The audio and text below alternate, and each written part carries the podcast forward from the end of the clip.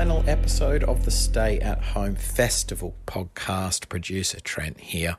Yes, you've no doubt heard that uh, after eight and a bit weeks, we have stopped doing the daily morning shows as part of the Stay at Home Festival.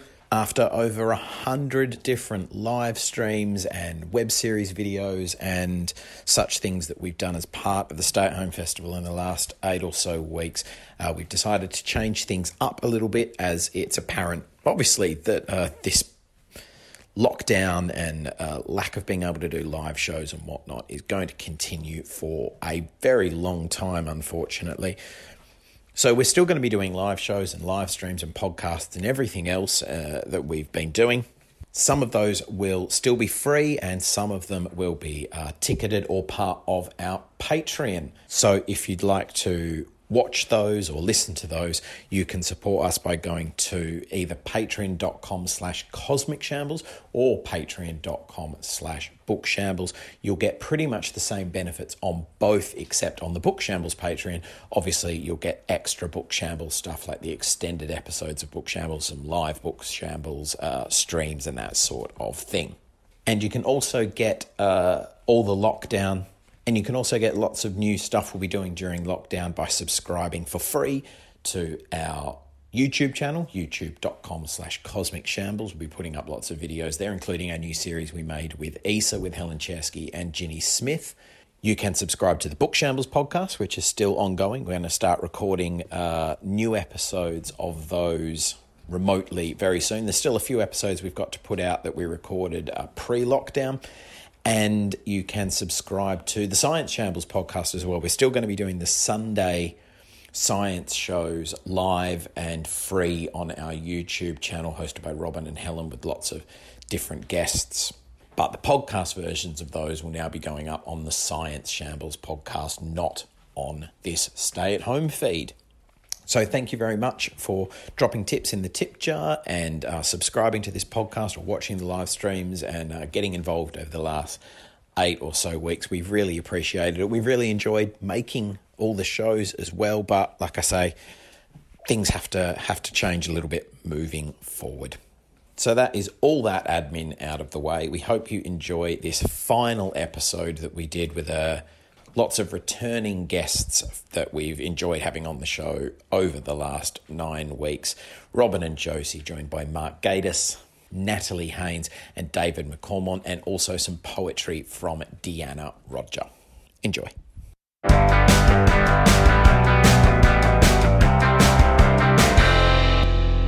Hello, good morning, and welcome to the final morning show uh, that we've been doing now for eight weeks. Uh, good morning, Josie. How are you? I'm good, thank you. I'm a little bit bleary, but all is well. Uh, I've been playing. My, my daughter found the dustbuster this morning, and she just kept pressing it and then turning to look at me like, "This is incredible, isn't it?" And then she would press it again, and we. I mean, it was really funny. So fair play to her. Fair play to her. She's done very well. And I presume the Dustbuster will be your show and tell today. No, I've got a real show and tell. Oh, okay, a cool. Nice story attached. Oh, brilliant! Well, um, we were. I'll just t- tell people a few things that. Uh, so this is the last one. As I said, we've done eight weeks of these, and I think we've also done during this period over um a hundred shows as well. Uh, and uh, yeah, yeah, no, yeah, because we've done we've done all these, and then there's been lots of other ones that we've been doing at night, and you've been doing your stand-up shows as well, and there's been the science shows and all of that. On Sunday we have uh, it's kind of the big blowout, but at the same time, it's also we are continuing to do shows next week as well, but not the morning show. Uh, we're doing a show for uh, not from the Albert Hall. It was meant to be from the Albert Hall, uh, but we are doing uh, a celebration of the sea. We're doing Sea Shambles. We've got all the people who were in the original lineup, Lemn Sissay British Sea Power, etc. Plus we have loads of other people, including Chris Hadfield and Brian Cox and Cobie Smulders. And uh, we also have a reading of Moby Dick. Not all of it. You will be finished by the end of Sunday. There will be some chapters that are skipped, but there's going to be a reading of Moby Dick with some very exciting celebrity guests as well as our narrators. And it's funny with stuff like this because playing the Royal Albert Hall is such a dream. It's such a sort of thing that you go, wow, I, I can't believe I'd get to do that. I'll remember that my whole life. And the fact that we're not doing it makes you think, maybe I maybe I just invented that. Like maybe this is just like this is all in my head anyway. Like it's so bizarre to like have things like that disappear. It's as bizarre as having them in the first. Ah, you'll be on next, next year. You'll be on at the Space Shambles. and it serves you right anyway because you were meant to be on with us with Space Shambles, and then you came up with some alibi of having a better career. Can't believe No, I, I was meant to. I was having a baby. Oh yeah, you were having a baby that night. literally giving oh, birth. the old cast iron alibi of having a baby.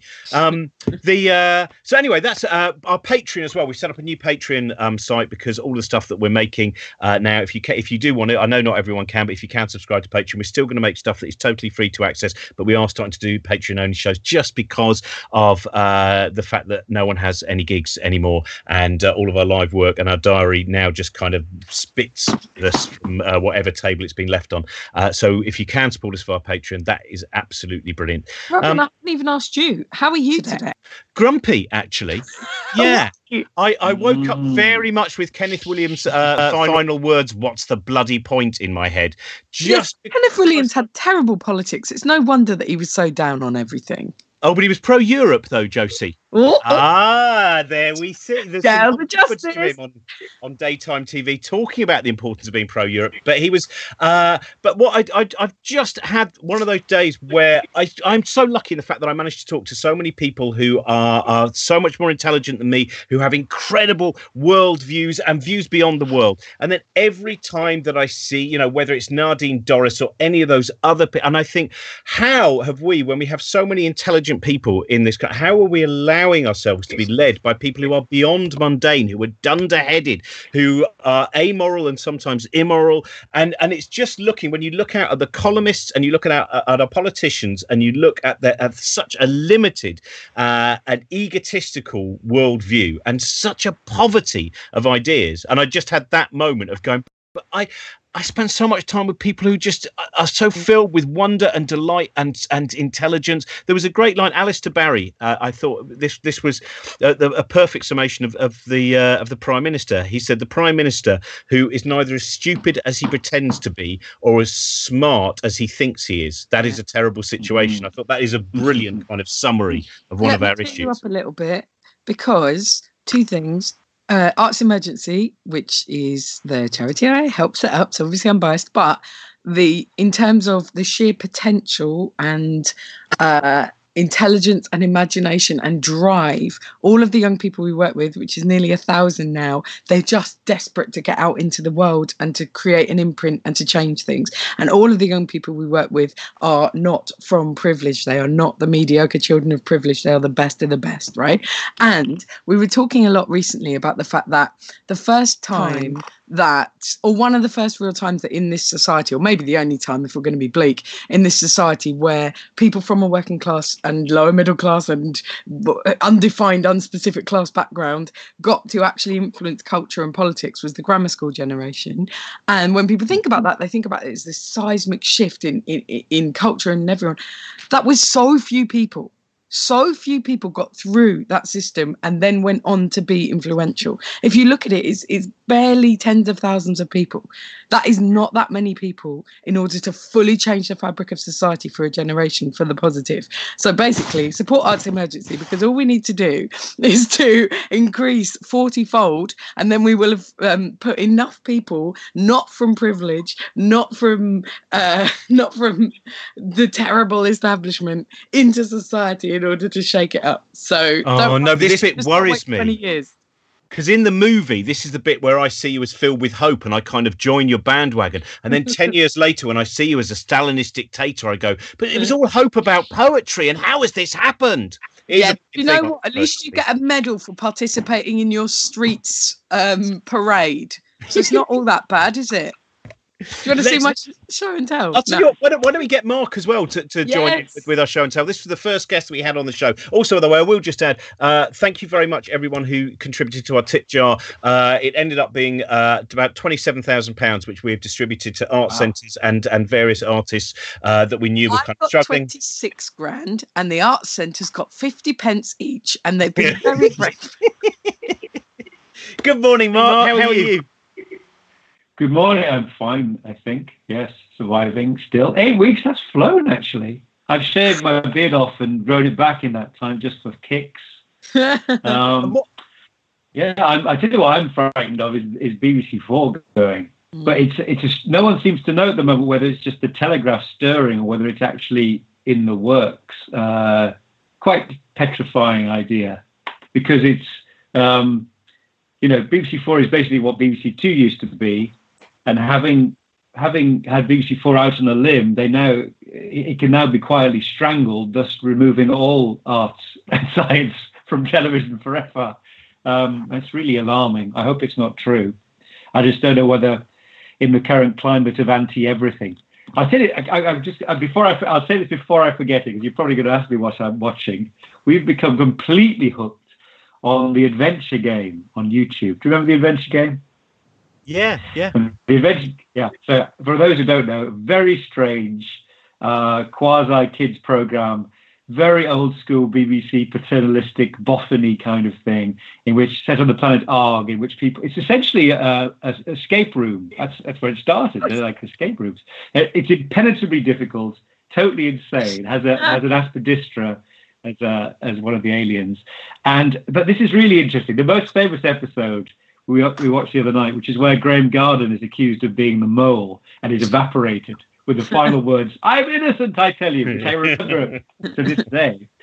And the one we just watched this morning, another intellectual, because uh, they have a they have a member of the public, a sort of boffin and um, and a celebrity. Uh, he was also accused of being the mole and was evaporated. And they thought, this is where it all fucking started. this is the strand anti-intellectual. This is what Stalin did because both Graeme Garden and this other guy, a physicist, I think, um, they they managed they were the best people they got them through all the puzzles they solved everything and then as soon as there's any whiff of conspiracy everyone turns against them and has them evaporated. So that's where i am this morning. The adventure game is the beginning of the end. Oh, it's it, it, that going into the nostalgia loop as well because I've I've been watching Children of the Stones again. That's been mm. my kind of uh, which for those of you who don't know is uh, it was it was a um Gareth Thomas who was uh, Roj Blake in in in Blake Seven a Shakespearean actor and uh, it has Iain Cuthbertson and it's just it's what I'd forgotten about it is it sets it doesn't have like you have to wait a few episodes to find out that all the people who live there are probably stones. It kind of right at the start just goes we've moved to a weird village. Yeah, a lot of the people who live here are strange and are probably actually reanimated stones uh, from. Oh, okay. And now we have another seven weeks to deal with. But it's a lovely piece of work. Oh, oh it's genuinely disturbing. Happy day, happy day. I remember when Freddie Jones. I haven't actually seen it since, but Freddie Jones ch- completely changes into another person, doesn't he? I haven't got there yet. I'm only on episode oh. five. Oh, so at the moment, still really just die. Yeah. Just yeah, die such such a treat to watch. The um and so in this in the last I think the last time we saw you was about three four weeks ago. Um, and it has it's been as you said it's a strange period of time isn't it where it's rushed by and then at the same time it's also you have no there's working out you almost have to note down every day what you've done or you go it's friday i know monday i remember mm. monday having a good intention what happened to that have you kind of been finding yes, it's a very strange mixture. Everyone's you know making jokes about it's like it's it's like it's like fumble day or something like that. It's another it's it's like Sunday, Sunday again, or as Dr. Adam Kay says every Monday, oh, it's next fucking week again. yeah, yeah.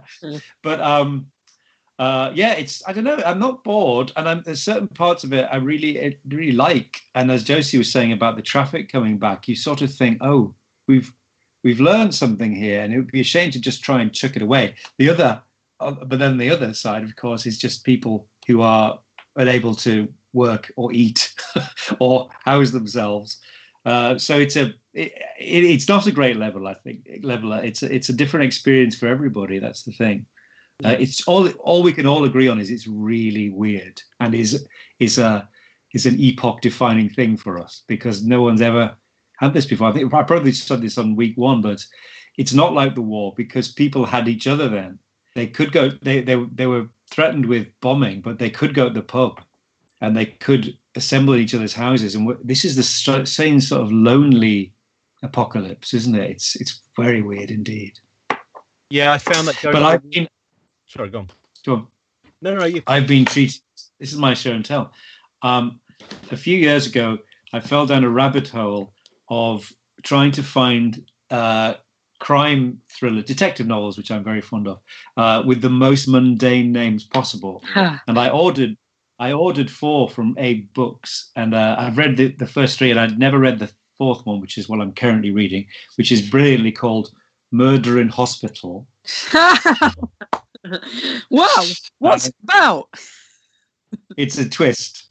Um, this is a very good one by John Rhode called Vegetable Duck, which is actually a wartime recipe where you stuff marrow with mince. I think it is. It's ro- it's a ver- it's a good mystery. Um, this is a bit dull, but has an amazing title. He could not have slipped.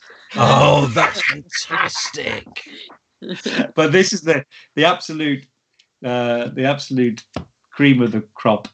Uh, and this is a, a good detective story with the most fantastically mundane title. So imagine maybe you've gone, you've run out, you've gone through all the police procedural things like um, um, assault and battery or uh, uh, prime suspect or murder most foul. What do you end up with? They rang up the police. but the great joy now I'm on Murder in Hospital.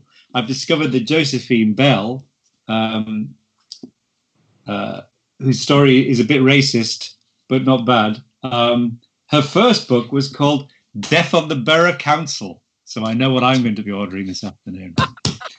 Oh, This is good, Wow. it? It's like a deliberate attempt to not get people to read it. That is it's such a beautiful. That there was uh, the, a book that I've searched for, and I'm not sure if it exists. You know, when someone tells you when you're young about a book, and then you go on the search, then about is um, I think it was Paul Putner, the actor Paul Putner, told me about an act, uh, a book which was called um, Hobbies for the Bedbound that came out in the 1930s, and I always thought that's such a fascinating. You know, the hobbies for because that as a picture of the world then. And it made me think of, hmm. I think we've talked about it before, Ernest Thesiger, the wonderful actor, in his book Adventures in Embroidery. And his I've desire. I've still not got it. Adventures in Embroidery. I, I have not. I'm. I'm so. I'm going to get it. I'm determined. That that's one of the. I've got, I've got it. You I've don't. got it. You've got I do. Adventures in Embroidery.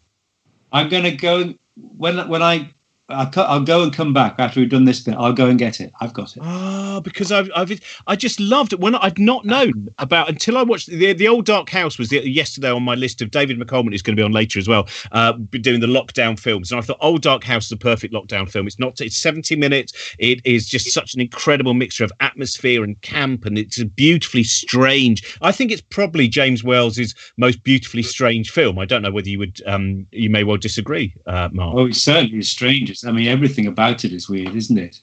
Have a potato. Would you like some gin? It's my only weakness. yes. um, it's so strange. I mean, even down to the casting of, of an old lady as the head of the household, and, and it's it's so off-puttingly wrong, isn't it? Elspeth Dudgeon, she was called, and she was she was billed as John Dudgeon just to confuse people. When you see her in bed without her teeth and a whiskery chin, genuinely disturbing. Yeah, that was the it's a very point where you really film. knew if you were able to connect with people. I don't know if you ever had this uh, with uh, or Steve or Jeremy. that moment that you realise there is someone else who knows who O. P. Heggie is. Or else, Yes. yes. and you go, oh, because Josie was saying the other day, she went, Has it been terribly lonely for you, Robin? The fact that almost every film you mention, people go, Oh, I've not heard of that. You've never heard of The Whisperers with Edith Evans? Oh, it's it's very good. It's one of Bryan Forbes's better ones. I'll I'll go back now to the library. It's so nice to have you together talking about very specific things which you both love. It's it's really wonderful. But yeah, the old dark house because he had he started. Oh, you probably remember the name. There was an organisation because he had his hands injured, didn't he, on the Western Front? I think, and he then had this idea of starting a, a, an organisation where bedbound soldiers um, would do embroidery from home. And, and many of the, the people higher up in in the army were like, no, we can't have our soldiers doing embroidery, and that gives you some idea of both his his tenacity and pugilism behind also the embroidery. Can I say my Well, show and tell? Fit, oh, sorry, my show and tell fits into this so well. Oh, now Mark, you sorry, you and then let's do It's- show and tell. Let's have them on embroidery. TikTok. I was just I was just going to briefly say, you know, that fam- the famous story about, about Ernest Thesiger when because he I think he got the military cross from the Western Front. He's a very brave soldier, and he he was he never talked about it. And and whenever he gave interviews, reporters were told not to mention it because of his shattering war experience.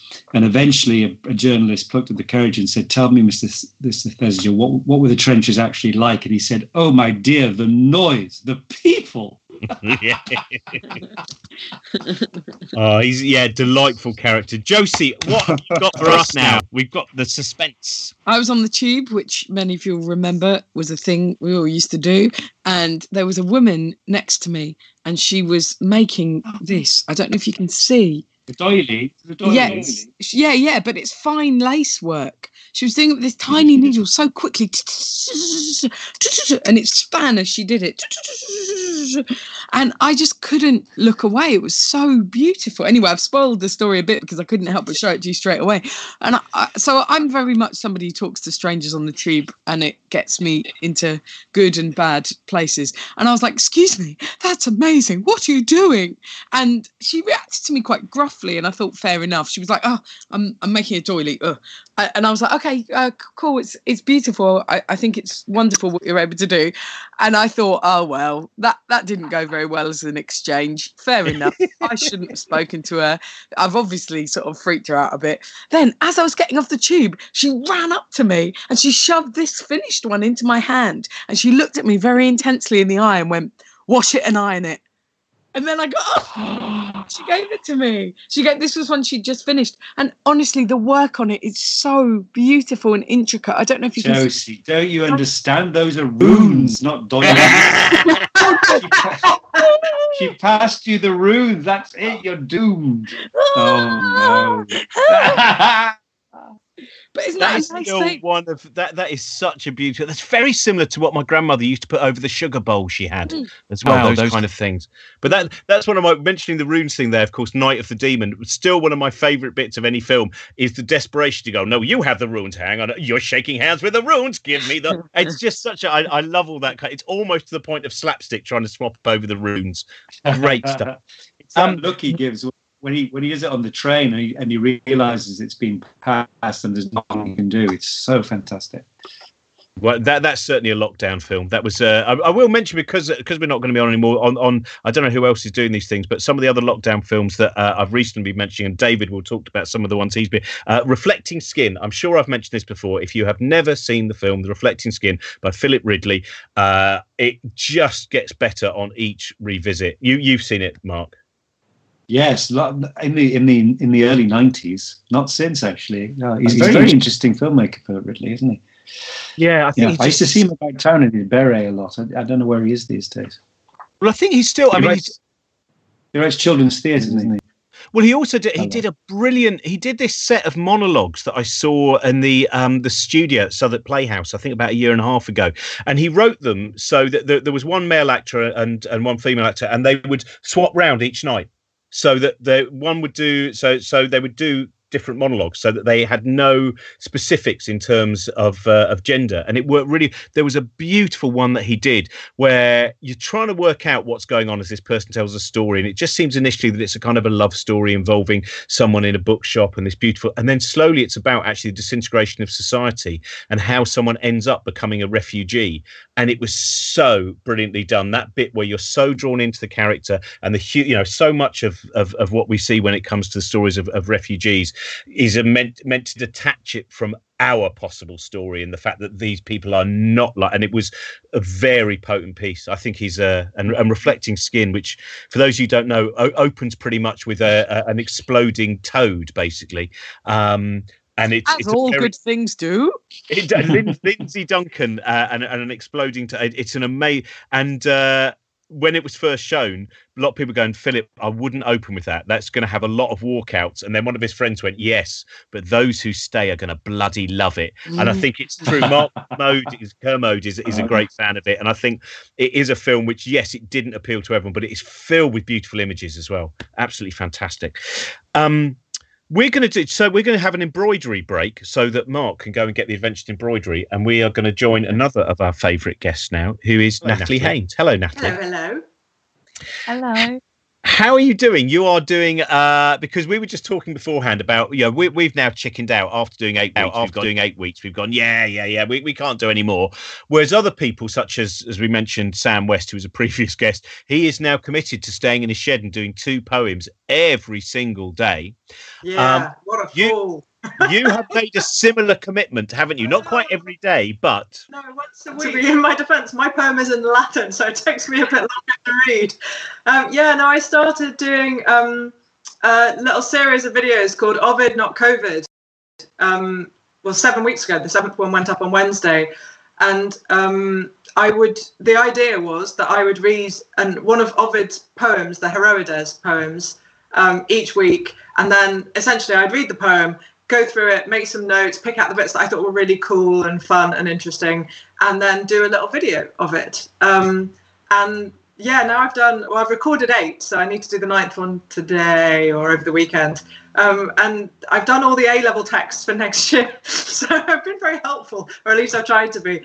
But yeah, I said I'd keep going as long as lockdown went on, and lockdown has gone on for quite a long time. So, I mean, we'll run out of poems when we get to 21 because that's the end of the collection. And I can't start the Metamorphoses. It's uh, 15, 16 books. So, yes, well, we'll see. But it's been, I love Ovid. Um, I know I'm not supposed to because of his, you know, problematic um, real life and indeed the problem of knowing anything about his problematic real life, given how much irony he writes with. But I love Ovid, and the poems are extraordinary, and they're they're just the most incredible collection of letters imagined by Ovid being written um, by the abandoned women of Greek myth to the men who have abandoned them. And so it's this incredible act of, of literary transvestism yeah, th- literally thousands of years before anybody else would think about. It. I mean, maybe Euripides before him, I guess, in in drama. But for a man who's yeah comes from an incredibly patriarchal society, he is part of that patriarchy. He's part of the elite. He's very wealthy. That's how come he can read and write poetry for a, for a, not a living because he gets given money uh, by uh, in a client patron relationship. But for him to imagine the lives of women mythological women, but women nonetheless, and think that the detail in the letter from Hypsipyle to Jason, where she talks about being abandoned while she's pregnant with twins, incidentally, um, it, it's just extraordinary. It's just extraordinary that this exists at all. So it's been wonderful. I knew some of the facts very well. I know some of them less well. Um, but it's been incredible to get the chance to read them all and then share them with an audience. I was astonished there was an audience for it, but it turns out there is. So hooray! But also, I mean, you've been immersed in the fact that um, stand up, stand up for the classics begins next week. Is it new no, series? Sunday, two days away. Yeah, Sunday. Um, series six of Natalie Haynes stands up for the classics starts on uh, Radio Four at half past four on Sunday afternoon, and then it'll be repeated the following Saturday night. So yeah, really soon. And you've you've been doing as, as, as we talked about last time as well. You've had that experience of, I, I think the first day I, I, spoke to you maybe the, the day before you recorded the first one, and this was the first yeah. time having not had an audience. Have you found a kind of change in the timing that as because I, I, think there has been an interesting so thing. Different. Yeah, it's so different. Today we the second recording. I, it's still in my diary, and I'm just like, oh, I, I thought. I mean, I did really, I do really miss the audience. The audience is like the extra guest on my show, um, because of the uh, somebody once rather grudgingly said to me that I had the nicest audience in, of any Radio Four show, and that is probably true. I think um, they are. Hey, hang on, hang on. Hey, I hey, don't hey, know what you want me to say. Mine are really the Monkey Cage audience are bloody nice people, and they will not have you attack, attack the audience of the Infinite Monkey Cage. I'm not. I'm just saying, mine are sweet as. And oh, so I've missed God, this is the two cultures war begins again on our final day. The classic yeah. versus Brian's theoretical physics. No, no, no. Yeah, the yeah. audience, the audience to my documentary uh, compilation show, Shortcuts, are by far the nicest uh, crowd oh. on Radio Four. And I went. The sweetest version of Barry Hill ever. Fight, mild fight. So yeah, no, I've missed them, but we've recorded them. I mean, it was kind of weird recording them in a cupboard instead of on stage. Um, but it's given it a much more kind of intimate storytelling kind of vibe, much like the Ovid films have, I guess. Um, and it wasn't. I mean, we changed the we changed the kind of format of the show as well because usually for the first five series, it's been about a, a historical figure from the ancient world, and for this series, because it was going to have this kind of more storytelling-y kind of thing we switched it so that it would be about mythological figures. So it would have that kind of let me tell you a story as opposed to let me talk to you about a life. Mm. Um, it felt like the the talking about a life felt like such a uh, performative thing to do. I didn't really want to do that without an audience. I didn't want to make the series that we were planning to make and and it just be not not how I planned it. It's like, well, how can we make a whole new series that will be something different and kind of will bring you into the show instead of me performing the show out. So I hope we've achieved it. I don't know. I hope it's all right. I don't know. I think that's the best way to react to this circumstance as well is is to say, okay, I can't bend what I was going to do to fit with this. With this, I, I have to make what is apt Yeah. now. Yeah, Uh, let's make a different thing well instead of the thing we wanted to make less well. Definitely. Yeah, definitely. Yeah, I'm interested in the. I, I was saying to Josie yesterday because on Wednesday we recorded um, Monkey Cage, and having a total of six people in four time zones, and trying to. And so much of what we do when we're together is you're kind of you know th- Mhm. you're getting new ideas and oh here's an idea for that and here's a gag for that and we also and we had because as well as Brian Greene and, and Katie Mack we had Steve Martin and Eric Idle so of course also boy fan is then heightening the adrenaline but there's a time lag as well. So trying to work out that bit of going, I've got a joke, but I don't think we're going to work. You know that that bit where you Yeah, have yeah. to sieve and filter the the jokes that your brain's creating. You go, thanks, brain, but not now. Yeah, you, you may join in at this point, Brain. Hush. Oh, if only it would. Um, have you got a show and tell? Our final show and tell from you. I do. Um, I have genu- generally brought you classics items on my desk um, for the last uh, however long it's been, eight weeks. And today is no different. So this is the edition of um, Ovid that I am working from on today's poem, and we're at number nine, which is Deianira Hercules. But you'll note, my this is not the Loeb edition. Fond as I am of it, is not my show and tell.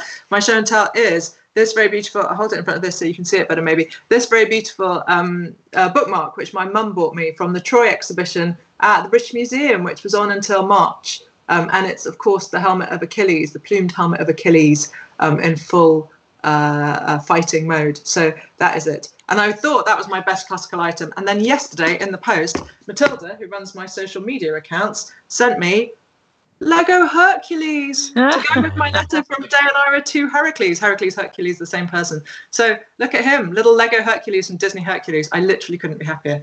I know we're going to have a later guest who's going to be very, very envious because he did not have Um, Lego, Lego Heracles in his well, pin-up from zero to hero, mate. That's what I'm saying. the um we're going to go over to Deanna in a moment but uh, i'll just quickly show my show and tell had to change very rapidly for political reasons. Um but uh, all i've got here is my postcards from uh, the film martin which is one of the great underrated george a. Romero films. It's about uh, a, a, a young man who maybe psychologically believes he's a vampire isn't a vampire has uh, flashbacks to possibly being a 19th century vampire. It's a beautifully strange and bleak film set in the kind of suburb of, uh, of of Pittsburgh, and I would highly recommend that. But it's nothing compared to a man who uh, owns an embroidery book, which I look on with envious eyes. Mark, reveal the adventures. Here it is. Now, this is a fascinating thing. This was sent to me by a man called Richard Dalby, who I met very kindly. Uh, said to me, uh, we met at the Bram Stoker Memorial Dinner in, in 20, 1914. In 2014, and he sent it to me. It's from 1944. It's printed on wartime rationed thin paper, but it's a very beautiful thing. Um, yeah, and here it is at the with color plate uh, and everything. I'll find it in the color plate. This is this will get you through the lockdown. Oh, that is. Yeah. And he used to he used to embroider with Queen Mary, who was a good friend of his. I love things. I, I Two just, queens, two queens together.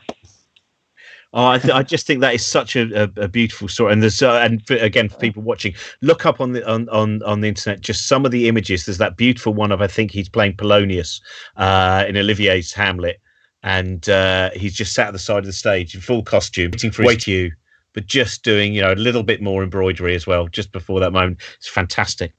Um, we That's the way are going to take a quick uh, poetry break. Uh, as I said, we've got more guests than normal today, which is, is great. And uh, we are we're going to be back. Hopefully, Natalie and Mark are able to to stay with us as we started a little bit late. I apologise for the fact we started late. Um, they may not, but I hope they'll, stay with us. But we're now going to go over to uh, Deanna Rodger. And uh, I'll just mention again that uh, our new Patreon account is up, and that's for all of the new things that we're going to be making. But if you can't be bothered with that, we have got the tip jar. As we said, I think we made about twenty-seven thousand pounds, and we've been sending that to artists and uh, and art centres over the last few weeks. And some of the artists that you've seen on this uh, who've just got nothing coming in at all. We've been able to sometimes some of the guests uh, give them something for doing this as well. So that has been really, really useful. And thank you very much, everyone who's done that. Hello, Deanna. Hi. You're right, you're right. Am I live? Yeah. You're Yeah, alive. You are here with us now. The um, um now it's a question we ask everyone because it's been there's been a lot of different takes on this, which is during this period, which is is can seem both incredibly mundane at times, and then you suddenly realise what is actually going on because you don't see that it becomes incredibly strange. And I know that some artists have found it very hard to create. Some of them have hit a, a real wall. He, here is all of this this time where there's nothing else to do but create, and in fact, almost that has created the the impasse. How have you been finding it? Well, um, I created a whole baby. I Huh? gave birth six weeks ago. Six weeks ago. Yeah. Congratulations. yeah, so I mean, yeah, created a do you have two children that you're that you're in lockdown with then? Yeah, You see, two. you don't have time to be worrying about whether or not you're creating at this moment in time. so I have um, kept up with things. So written a few commissions and still writing just for sanity and making up games for my toddler and yeah. So but yeah, had a got a newborn. Not here. She's downstairs with her dad. Wow. Oh, we were hoping because we've had some good show and tells of both cats and dogs, but no one as yet has had a show and tell of a newborn baby. Oh yeah. Al- Also, I'm just in in your awe that you're getting other stuff done. Like, I have to. I was the same when my other kid was born. Like I just couldn't stop doing what I was doing. I think it's I think it's um security. Like I know how to do my job. I don't know how to raise a child. so,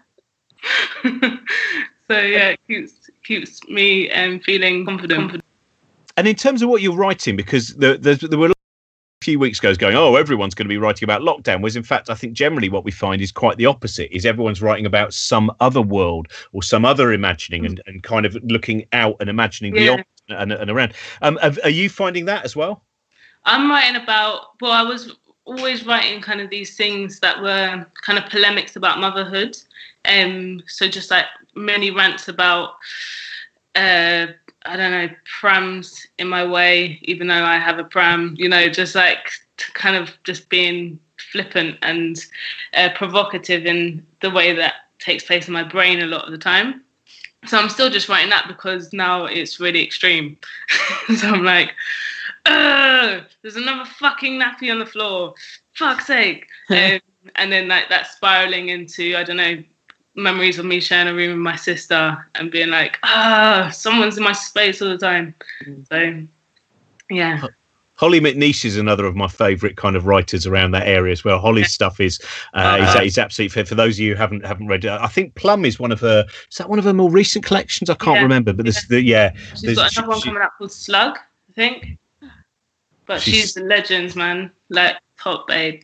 Yeah. Yeah, no, I, I, I think it's a really interesting. Years ago, like 25 years ago, I remember going to a poetry night, and there seemed to be a real level of kind of antagonism that I noticed amongst the poets. And yet now, quite a, a lot of the kind of groups that seem to be starting up, there's a lot of, well, not even starting up, some of them have been running for quite a while. There seems to be a real sense of, of, of ca- a really joyful sense of camaraderie at a lot of the Oh, poetry yeah. nights that I've seen. I think even when we're being antagonistic, like it's just pure love. Because we, we, you, I guess you get to know people so well because you're seeing them present this vulnerability on stage, and then you're able to go, well, you were able to go and have a pint and chat and be like, what's that about, and how do you know what I mean, and like really get underneath using poetry as a vehicle for that. So yeah, like my best mates are poets, and not all of them because I think that'd be unhealthy. But the ones that aren't don't live in the country, so you know, keep everyone at a bit of a distance. It seems. Um, but yeah, I think even when we're being antagonistic and scoffing, there's still a really healthy respect for because anyone who gets up and throws themselves in front of an audience like we are now, I mean, come on, you've got to give them some sort of ratings. Yeah. I always think about that with other comics, even comics, unless somebody does stuff that I think is hateful. Yeah. But like other Yeah. comics, I'm always like, always like, well, we're comrades. We we do the same thing. We're on a team. Like Yeah. you just Yeah. are, even if their stuff isn't for me. Yeah. I- It you just can't help but have that connection with people. Yeah, it's almost a relief when it's not for you because then it's like, oh, you're looking after that corner over there. I Yes. my thing over here. Yeah, and also I don't have to watch this bit. I can just go and sit and think about something else. In fact, we should give a plug to someone else as well, well poet that we've had on a couple of times before, who's also doing uh, very regular shows online at the moment. Don't forget Luke Wright. Go and look up Luke yeah. Wright, who is he's, oh, he's, he's doing loads of stuff, and uh, and and please do go and support him if you can. Deanna, what are you gonna uh, you you're gonna do one poem for us today, aren't you? I'm gonna do one poem. It's quite an epic. Um, I think it's about six minutes long, but that's all right. It'll fly past because uh, it's it's well written.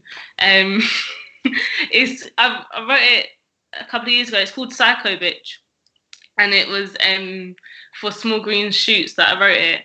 They commissioned some writers to respond to the word psycho bitch because and there's more swear words that attack women than men. Um, and I thought this would probably be the best one um, for young because it's a good release piece.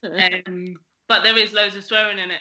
So if you are sensitive to that or um, don't want your kid or your partner to listen to it and mute, but you can watch the facial expressions. Um, yeah, go, go into a cupboard. If you're homeschooling now, either send them into the cupboard or you go into uh, the cupboard. Or, or, I, mean, I mean, I've always found that when I've been, you know, when I when I took my son to, to poetry things at festivals and stuff like that from the age of three, it meant that he learned very often how to eloquently use. You know, if the yeah. first experience is actually seeing an imaginative use of swearing, I think that could have a very good effect. Yeah, yeah, I think so. I think so too. That's because, yeah, I swear a lot. Um, but this won't be on the curriculum, so um, unless you want to put it on your homeschool curriculum. Um, all right, it's, on, it's on, our homeschool curriculum. So, for those of you who are, are, fearful of the swearing or for other reasons, set your watch now. You've got six minutes. You can go away and do that. For the rest of us, we're going to enjoy Deanna. There we go. Please welcome to her room and your room, Deanna Rodger. Psycho bitching should be a profession get a degree in psychobitchery, graduate and join a psycho bitch agency, whose services include hiring a psycho bitch for the days you are worn down, tired, and sad and in need of a helping hand, someone to flip the switch, to shout in your corner, or to prep you up for you to hold your own. A remote coaching service for occasions calling for a healthy, angry honesty, for change, for revolution, for an abrupt end to being spoken over, being touched, being pushed, being ripped off, pissed off, ignored, patronized, overcharged, underpaid, lied to, deceived, taken for granted, not believed, ridiculed, pitted against, pitted against slut shamed, called out your name, labeled hysterical and or crazy. Download the plugin on all devices to compose emails on your behalf, to direct a wanker to a voicemail, to send motivational quotes to your screens such as Psycho bitches bewitch snitches with firm hugs and three French kisses. Psycho bitches with big sticks dig ditches and build bridges. Psycho bitches flick little pricks into the distance. Picture Mariah high note in an instant, slits easy thoughts needing 66 stitches. Psycho bitches enrich lives with horse manure. If it smells like shit, it probably is. Yeah, um, it's legit. I hope my baby grows up to be a psycho bitch flips out at any hint of oppressive bullshit, whacks wildly with a Quidditch broomstick and flies to platform nine and three quarters to go to school in a place where this shit doesn't exist. Oh, wait, that world is brick wall fake. So I wish, with fingers crossed, that my kid grows up and into a psycho bitch and tells this patriarchal system where to stick it, flips it derogatory lyrics and tells it, suck a clit whilst after flashing your dick in public whilst people shake their heads as they do when a mama takes out her breastfeeding tit. So I should acknowledge here that some people may have flinched at the word tit I'm sorry. Um, you see, I'm no psycho bitch. I'm the I'm gonna call it, but still hope you all like me kind. The yeah, yeah, yeah, I agree kind. The follower, the retweet, the stay in opinion in my room, in my mind kind. The oh, for sake, don't worry, it's fine kind. Good at forgetting resentments and grudges and what I should say when face to face with the problem. The anger management, cry instead of explode kind been thoroughly conditioned to be sensitive of how others feel, which is a good thing. Of keeping everything nice, which is nice. To bite my lips, which fucking hurts sometimes. I know the rules, and I know that it's not okay for me to shout at you from this screen because this is a safe space where what is performed has been edited and censored to ensure that it's accessible and appropriate for my audience you. And what I say must be digestible, considered, pointed, but not too sharp so that it's inclusive, non offensive to you. And all those that can't stand this wouldn't be here in this liberal room. So this is for you, liberal few, far and between. The world isn't passive, it's much more mean. And sometimes we are on separate planes of politics, but that's because we live in a fucked up, crazy world which supports Windrush generations, campaigns against immigration to return to the good old days of world domination, demanding closed borders to the effects of present day war and famine, and open market arms deals to nations with shady reputations and crusades of patented seeds. It's all comic relief from colonial privilege, all export of image and hypocrites. But don't you worry, because we'll probably be just about dead from our carcinogenic crisis before the Earth's pole switch. So, as I was saying, I wish my kid grows up to be a psycho bitch. Because any other job is just rubbish a waste of time, bashing brains on glass ceilings, feeling like this can't be right. Right, I must be too weak to fight. But if I play my part as such, then I just might get a promotion, save for a pension, not be made redundant on maternity leave, have some kids and save them from a life of poverty, proving that waiting silent for your time is time well spent. But it ain't. It's like watching the wall become the paint. It's like avoiding the speech by pretending to faint. It's buying your likes to become an insta saint. It's a spiritual corset, a soul's constraint, pretending that you don't need to do a poo carrying all the stodge, taking it home with you, saying yes to all jobs, calling your male mates to ask for their rates, doubling your quotes, squeeze eyes closed tight to send them triple workload pressure galore. But a psycho bitch says, Give me that. 1K, 2K, 10K, please. No, that's a commission. An amendment is a commission. No, that's overtime. Email sent on Sunday needing Monday reply is overtime. Because Psycho Bitch ain't too shy to ask what, for what she wants. Psycho Bitch ain't scared to demand what she needs. Psycho Bitch will scratch any itch. Psycho Bitch sees it, seizes it, flips it, ain't afraid to kiss it goodbye. If it won't comply, Psycho Bitch is there inside of you. And for some, she takes alcohol to come alive. For others, it's pressure. And others, it's others. A fake email address, a toilet power stance a deep breath or a fierce little black dress. Some need a shampoo and a blow dryer. Some need a mirror and a cry. Some she just appears and some have to decide. Psycho bitch is the witch on the stake. The two centimeter icing on the cake. The fake nails, hair, lips, the jazzy best mate. Psycho bitch is here for the ride. Life's a slide and the arse is loving it. Psycho bitch wears watches with dead batteries because time's a cage and life's a stage and life's a page and life is made of actions without hesitations and doubt is for morons who write on tissue paper with crayons and fear is for bigoted extremists. And this well, this began as a psycho bitch pitch for big business to show my kid how to be more than she is told she is, how to be brave and not give a shit if she believes in a world which is rich with magic and dreams of a space where she can transmit without doubt she's not a mug exactly what she means and means it. But now I'm realizing that I'm more psycho bitch than I believed at the start. And if you move in this world all cock and no heart, and are waiting for a psycho bitch comedy porn poem to get your kicks, well, we've come to that part just in time for the finish. Come, lean close and listen to this. Call me your psycho bitch. I'm so good at pretending I'm an irrigation ditch. Yeah, that's right. I'm a psycho bitch. And I'm not taking anything for it because I don't want to. Because why not? There's literally nothing else to do. Anything else is not being true. So fuck you, fuck you, fuck you.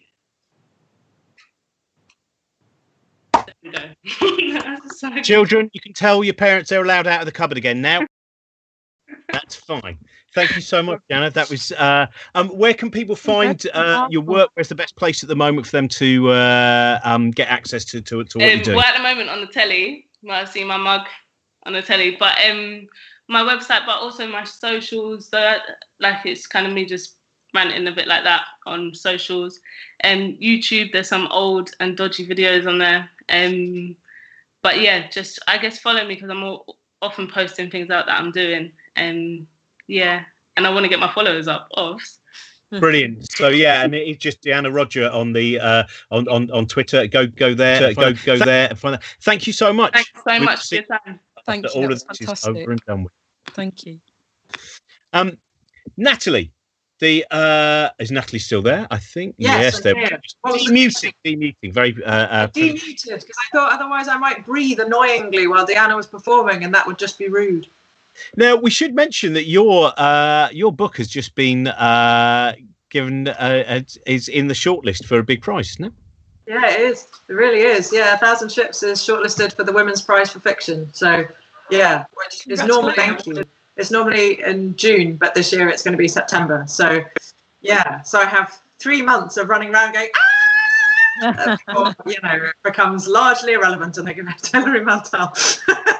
but you did have that exciting moment which you posted the other day of finding because you can't see in because you can't see in the shops your book with the sticker of uh you know elation on it someone actually did manage to send a picture didn't they of, of thousand yes. with the shortlisted the thing the women's prize sticker on it yeah and seeing it I, I was trying really hard to kind of be all right about it because the day that it was announced, you know, I, I, I, I didn't have anyone to kind of share it with. I went for a celebratory walk.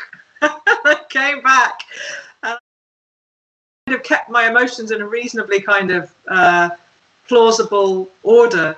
And then a friend, Truda, posted a picture. She'd ordered the book from Waterstones, I think, and it had come with the sticker on it. And she took a picture of it and put it up on Facebook. And I was like, oh, there it is. Look at that. It's real. Because for a while, you kind of assume you've dreamed it because it is one of those things that you sort of think as you're writing a book, you think, oh, what if people read it? You know, what if people like it? What if mm-hmm. people, you know, are nice about it? What if they tell me that they like it? And those kind of thoughts, you have to sort of, well, I have to, I guess other people do things differently, but I have to keep them kind of in check because otherwise it gets sort of dizzying and so you sort of have those moments where you think, oh God, what if it what if people really, really went for it? That would be incredible. And then with this book with ships, um, it had two or three moments like that. One when when it was translated by a, a collective called Sezon Gunaikes, a women's theatre collective in Cyprus. They translated it into Greek and did an all-day performance of it at Nicosia Lefkosia International Festival last November and I went over for it and watched whatever it was, whatever 14 it was, hours, 14 hours performing this book, uh, dozens of women performing this book, and that was incredible. And then they brought that over in English this time to the British Museum, and we did an uh, as an edited version of it. No, actually, we did the whole book there, but but in three rooms at the same time, so you couldn't see the whole book. But and you know, and loads of my people like Margaret Cabourn Smith, who I know you're a huge fan of, um, came to to read there and and finishing, I read the last bit in the Parthenon Gallery, um, and that was one of the most emotional experiences of my whole life. Uh, I, have never, I never cry in front of people ever. You know me. Normally, I'm like stone, but I, I just couldn't. And then, yeah, the the shortlisting.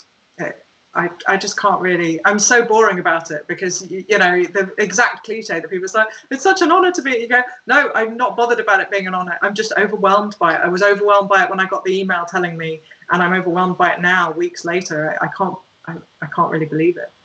And it is so and it is as well just the fact that you work so hard on a book and you, you know and there are all those moments of of worry and fear and will anyone read it and will those who read it like and the fact that it does also mean that hopefully more people are going to read the book as well more people are going to that world that you've spent so long creating yeah. and debating with is now going to be in more people's minds so i think for that it's it's, it's magnificent Absolutely. as well and you know how it is when you're writing you kind of you just write for you know either yourself or your kind of imaginary reader or reader. But you don't really imagine it going out into the world and meeting other people. And this book in particular, I know you know this already, Robin, very nearly broke me in two. I, it came as close to destroying me as anything ever has.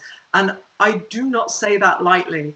And so it's extra kind of strange and special that a book which came so close to to running me down and crushing me is now it feels like it's kind of clinging on to the fact that readers are reading it and getting in touch with me to tell me what it means to them and so on. It, it, it has been like a real lifeline, the rope that you pull yourself forwards on through this whole kind of lockdown process. It's been ex- an extraordinary experience at, at, the British Museum, which was just before you know everything. It, be, it became clear that we would be locked down. It was the end of February, um, and we didn't realise quite how unlikely it was that I'd be able to go back over to Cyprus and see them in a few months. Um, but there was a woman in the audience there who had who had survived a war. She she was and is um, a refugee from war, and she's made her home not in London, but she was in London um, for a, a, short period of time. And she wrote to me afterwards to say thank you for putting this experience into words. And so I don't. How, how, how am I supposed to respond to that? You know, what am I supposed? How am I supposed to say thank you to somebody who should never have had to undergo that in the first place? But, I, but that's how I feel is thank you. Thank you for listening. Thank you for reading. Thank you for feeling that way because it makes me feel like the, the destruction I, I brought upon myself is such a minuscule fragment of the destruction which was simply done to millions of people every week of every year of all history. And then you kind of go, oh, okay, but it was it was maybe worth it was maybe worth doing something that was painful in my very small, very cozy horizons. It was worth it to try and reach out to people who've had such a harder, uh, more brutal life and say, I'm I'm doing my absolute best to hear what you're saying, and I'm doing my absolute best to to tell people how it is. Well, people, yeah, thousand ships is as, as we we say as, as most we say most mornings. Um, you know, try if you can use an independent bookshop. A lot of them uh, are still ordering books and delivering books and doing all those things. Yes, uh, Yellow Lighted Bookshop. Please go for them because they are doing an incredible job. The Yellow Lighted Bookshop in uh, Tech in um, Gloucestershire are doing an amazing job of getting books out to people all over the world when they can, but all over Gloucestershire when they can't. But they will deliver nationally, so please do order from them. Please do order from them. Yeah, remember them. Uh, Big Green Bookshop. I'll add, add to that new book. So they're all, all you know. Go, go and look them up um, and and support them. We're now joined by again someone else who is leading this new wave of revolution uh, in the classics. But last time he was on, we were talking about uh, the the show he did mixing uh, Heracles and Duke Ellington, and uh, which is an as I mentioned last time, it's an incredible piece of work. I saw the first time he did it, and uh, hopefully when this is over, he is going to be doing it in in in more locations again because it's just uh, astounding thing. So, hello, David. By, how are you? Uh, David I'm very good, Robin. How are you this morning? Great. And I want to start. It's, it's still morning, isn't it? Yeah, I know it's been a long one. This one, hasn't it? um, Thank I, you. I want to talk about your lockdown films because you were just before we went on. We were talking about uh, you know on, on, on Facebook doing a little rundown of ten films that are really worth your time, and you were telling something about you you've chosen a Hitchcock today. Yes, but there's there's a quite an interesting proviso. Can you tell us a little bit about that? Well, it's um, Frenzy from 1972. As uh, the series has gone on, um, I've actually um, moved from um, the films you pay for online to the films that are available for free online. And um, I, um, I'm not sure how I felt about Frenzy the first time I saw it, but it's but, but, but I noticed a few months ago that it's online, so I checked again last night. And um, after a day of marking student papers, I thought, right, what I need is a good two hours of escapism. So I went to Frenzy and um, it's fascinating because it's set in, Lo- in London of 1972. It's his penultimate movie. Uh, it's shot in and around Covent Garden. It doesn't use any major stars. It's people like um, Jon Finch and Barry Foster. And um, it's um, very watchable, but um, there are sequences in, in, in, it that are really horrific and uncomfortable and quite wrong. Um, and so I woke up this morning feeling a little bit stuck. So I didn't have a film to recommend today. Basically, I've been watching them the night before and reviewing them the next morning. But then I thought, no, no, speak about this and speak honestly about um, uh, how it made you feel this time. And um, before I did that, I um, accessed JSTOR. I don't know if you know about JSTOR. Yeah. It's a fantastic um, online um, academic essay site. So you can just load anything into Google and um, uh, add JSTOR to it, and um, articles come up. So I thought I, I, I, typed Hitchcock women JSTOR, and I found a piece by a woman called um, Jan Allen from UCLA, writing in 1985, recommending that women watch it just so that they could get a get get get get, get a handle on the way that um, male directors uh, privilege their um, voyeurism and misogyny and so I wrote about it. I, I, I, wrote about it that way, and then I said that actually, if you're a Hitchcock completist, this is the film more than any other that actually reveals who it is that you're dealing with.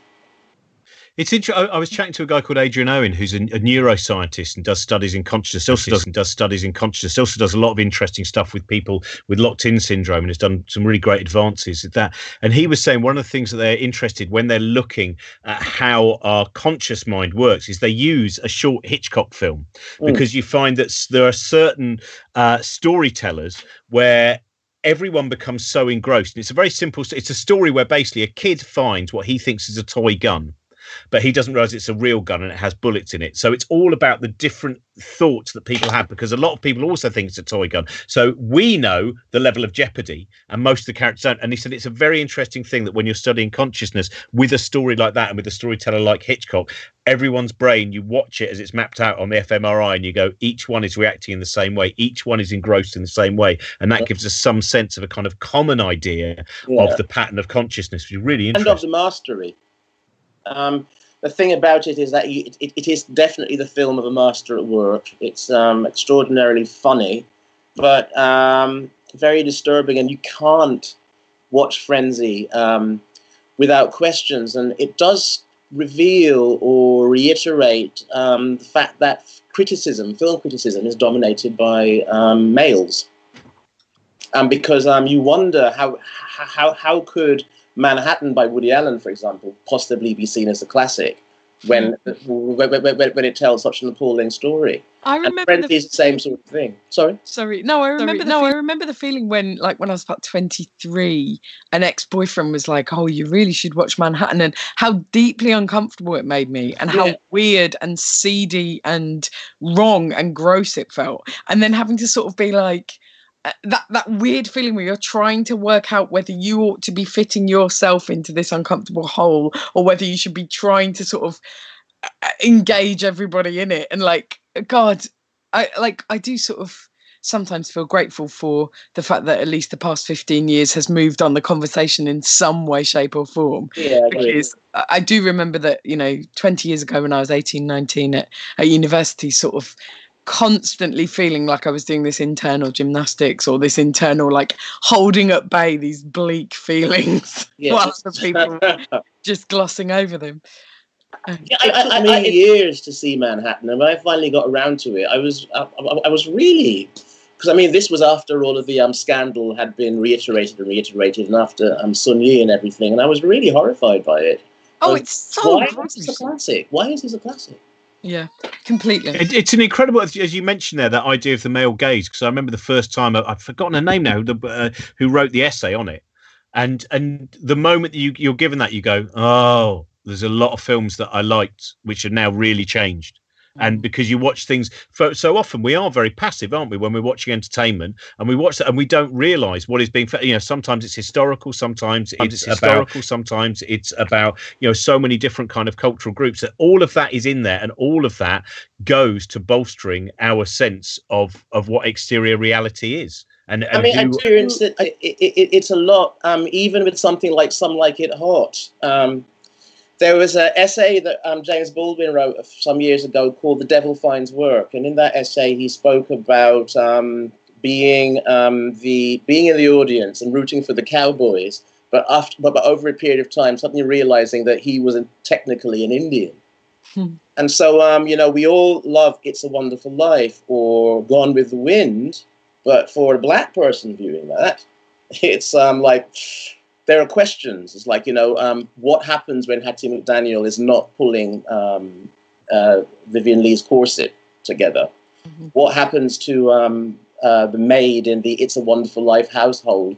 You know, whilst um, he's going through his um, ma- magnificent epiphany.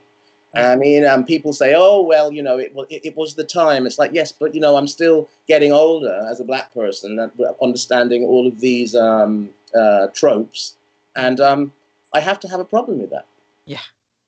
that, Well, that has it's it's an act of mind bending to have to watch Have to something watch where there's something. where there's literally one person that you could possibly say is like you. Like it, it it's it's uh, like bizarre to have to sit and watch. You know, I mean, my experience is o- o- obviously only in a gendered and not a racial uh, perspective of it. But like, if I see a film that only has male characters, it's an alienating experience. Even when I'm enjoying it on some level, you can't help but feel alienated by it. You, you because it's it's normal to. it Yeah, would be and- weird not to. And, and, and, and the criticism that um, you know um, makes this movie a classic. Who is writing this? Who's promoting that idea? Mm. And inevitably, you find yourself with a wall of blokes. you just do.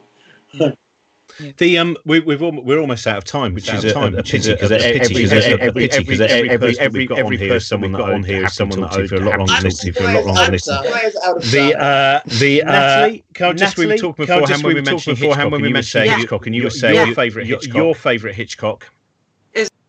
is the lady vanishes but it is. I just love it. I don't really like um i my favorite hitchcock by far is black and white i like them when they're murder mysteries. I like them when i don't get me wrong i like Cary grant in a nice suit running as much as the next person but i i really like it when people are in you know grubby grimy london in hitchcock world.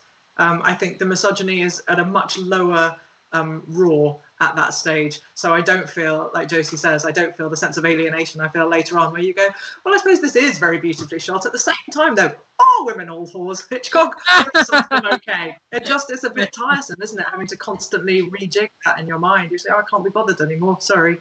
And the Lady Vanishes is a delight. I would say that and Thirty Nine Steps are two of the Oh, Robert that's Robert nice. Donat is Robert nice stuff. Donat is is So just a superb actor. Mark, can I ask you? Do, uh, uh, Hitchcock, Young and innocent. Young and innocent. Which one's Young and Innocent? Oh, Joe Young and Innocent. That's an No. early Hitchcock, wonderful film.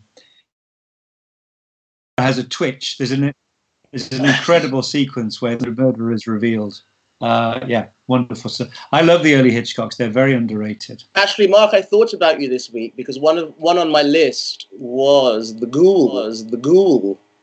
Thirty-three. Oh, yes. Safe Hunter, Karloff's first British film, I think. And um, I remembered that time. Karloff came back. Karloff came back. Yeah. Yeah, and there- came uh, back to Britain to do uh, came back to Britain to do it. He didn't have a very good time. there was a, there, there, there was um a, a Wimbledon tournament some years ago. I forget which year, and I was at Twitter at the same time as you did back in those days. Hmm. And um, just as this dark cloud approached the um, court, cent- cent- center court, and Boris um, Becker said, "There's a dark cloud looming over center court," and then you tweeted. Um, there's a dark cloud looming over center court. that is brilliant. The um, It's a Boris thing. It's what Yeah. Boris's do. um, Natalie, stand up for classic starts on Sunday. Sunday afternoon, Radio 4, 4.30 p.m. 4.30 p.m. Yes, and I'll be And- doing a live Twitter Q&A afterwards at 5. Brilliant, and a thousand ships uh, is, of course, as we said, uh, if, if you can use an independent bookshop, but you know, how, however you can get it, go and get it. however you can get it, go and get it. Mark, uh, Don't steal do- it, Robin. Don't encourage people to steal it. That's not helping anyone, is it? this is the hardest time for uh, bibliothievery, as well you know. Um, Mark, the, and yes, some of some of us do not require it. Um, the, uh, Mark, now it- you know after eight weeks, you still have projects coming up, uh, and, and what, what is the thing that you're most hoping after lockdown that, that we're going to be able to kind of see and experience that you're you're doing? Oh, I don't know anything really. Um, uh, everything I was doing for this year has, has disappeared. Um, I'm still supposed to be doing a Christmas Carol uh, at Nottingham Playhouse and then Ali Pali at Christmas.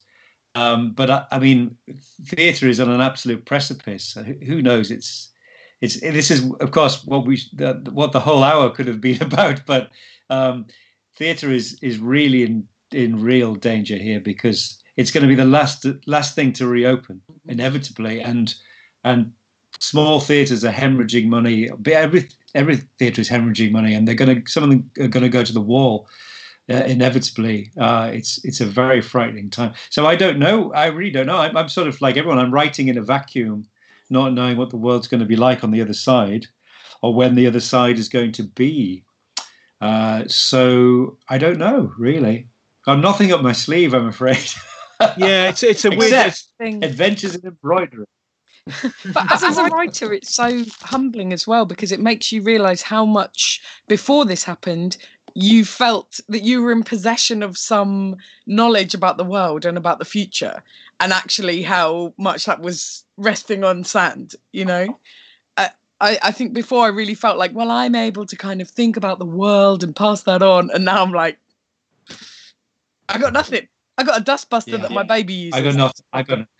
That's my new catchphrase. I say that every day. I've got no. I got nothing. I got nothing today. nothing. My well, we, we should. Oh, sorry. No, I was just going to say we should mention as well that you. We should mention as well that you you were talking about BBC before, uh, BBC Four before, and I, and I do think that that is one of those things where there will be alibis made up for why certain things are now considered to be luxury goods, which will be art. And, yeah, there's there's a it, it's it's all kind of uh, so I was just going to mention uh, Ramirez on on her account at the moment is very much kind of behind the drive to show how much support there is for BBC Four. So any of you, I'm sure many of you have seen her arts documentaries or heard a brilliant series Art Detective. She particularly enjoyed talking to you, Mark. I know that because I spoke to her yesterday and we were we were chatting about some of your choices. Um, so also go and go and have a look at all those things. Thank you so much, everyone. Who's we we're going to end at David? I, I think it's still okay to. Are we going to are we going to end on a song, David, today? If you like. I would like to. Um, thank you very much to David and Natalie and Mark, who've, who've been very supportive of us over this last eight weeks. And it's been a great joy to have uh, Josie as well to start every day with my dear friend Josie as well. Here is and, a sidekick, like a little um, puppet of a little um, woodland creature or something, is how I see myself. Like I if we're in the you, broom cupboard. I see you as a mighty transformer dustbuster. I see as that that's what the different ways that we can twist and shape you from at one point an arts emergency campaigner, then the dustbuster that your daughter plays with.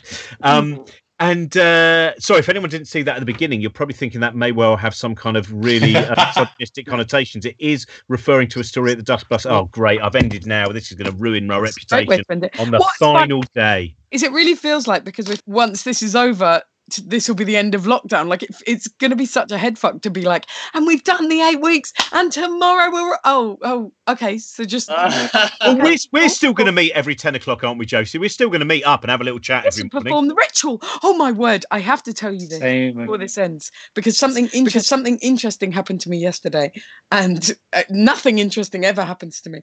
I was in the woods recording my Radio Four show at a distance from the producer because we don't know how else we can record it and um, in the woods, where's my photo of it?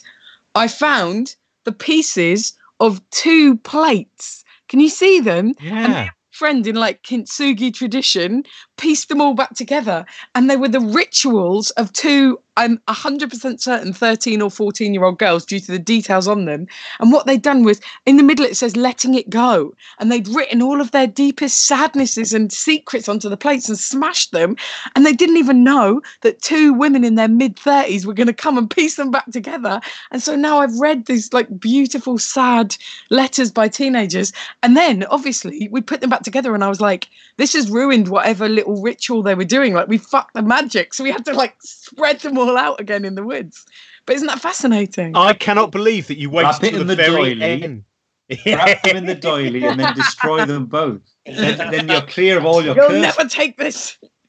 I love the fact that you say, I, I, knew what I'd forgotten to tell you. I found some ritual plates in the woods. Um, thank you very much. Want To be like, to this. was wonderful for you all to come. Oh, but, that's scary. Now that looks like right? Billy Wilder's fedora. Um, uh, thank you very much, everyone who supported us, and thank you very much. As I said, we we uh, made total twenty seven thousand pounds, I think, and uh, we've been distributing that to um, artists and and art centres.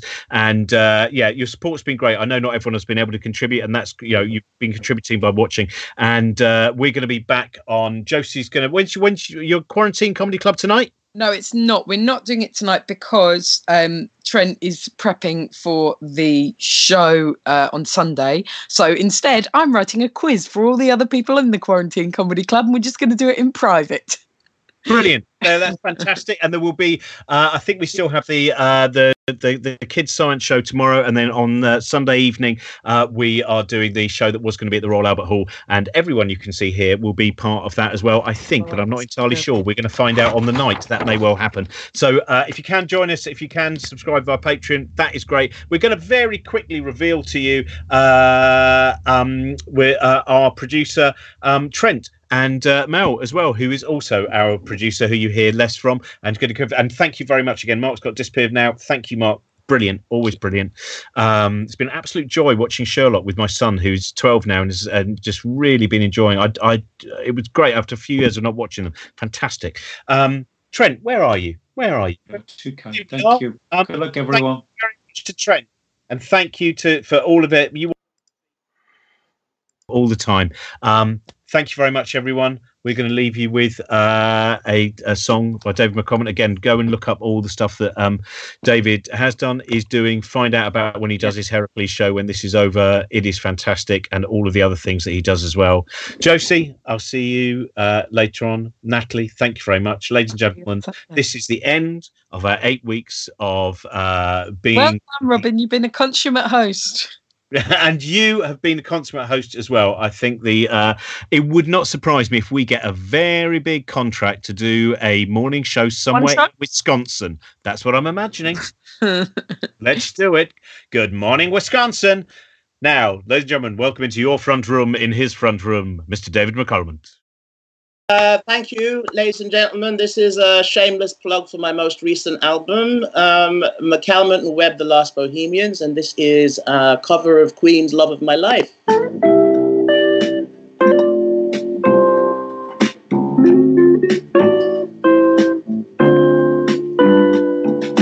Love of my life, you've hurt me. You've broken my heart, now you leave me, love of my life. Can't you see? Bring it back, bring it back. Don't take it away from me because you don't know what it means to me. Love of my life, don't leave me. You've stolen my love and now desert me. Love my life, can't you see? Oh, bring it back, bring it back. Don't take it away from me because you don't know what it means to me. You will remember when this is blown over and everything's all by the way. And when I grow older, I will be there at your side to remind you how I still love you. I still love you.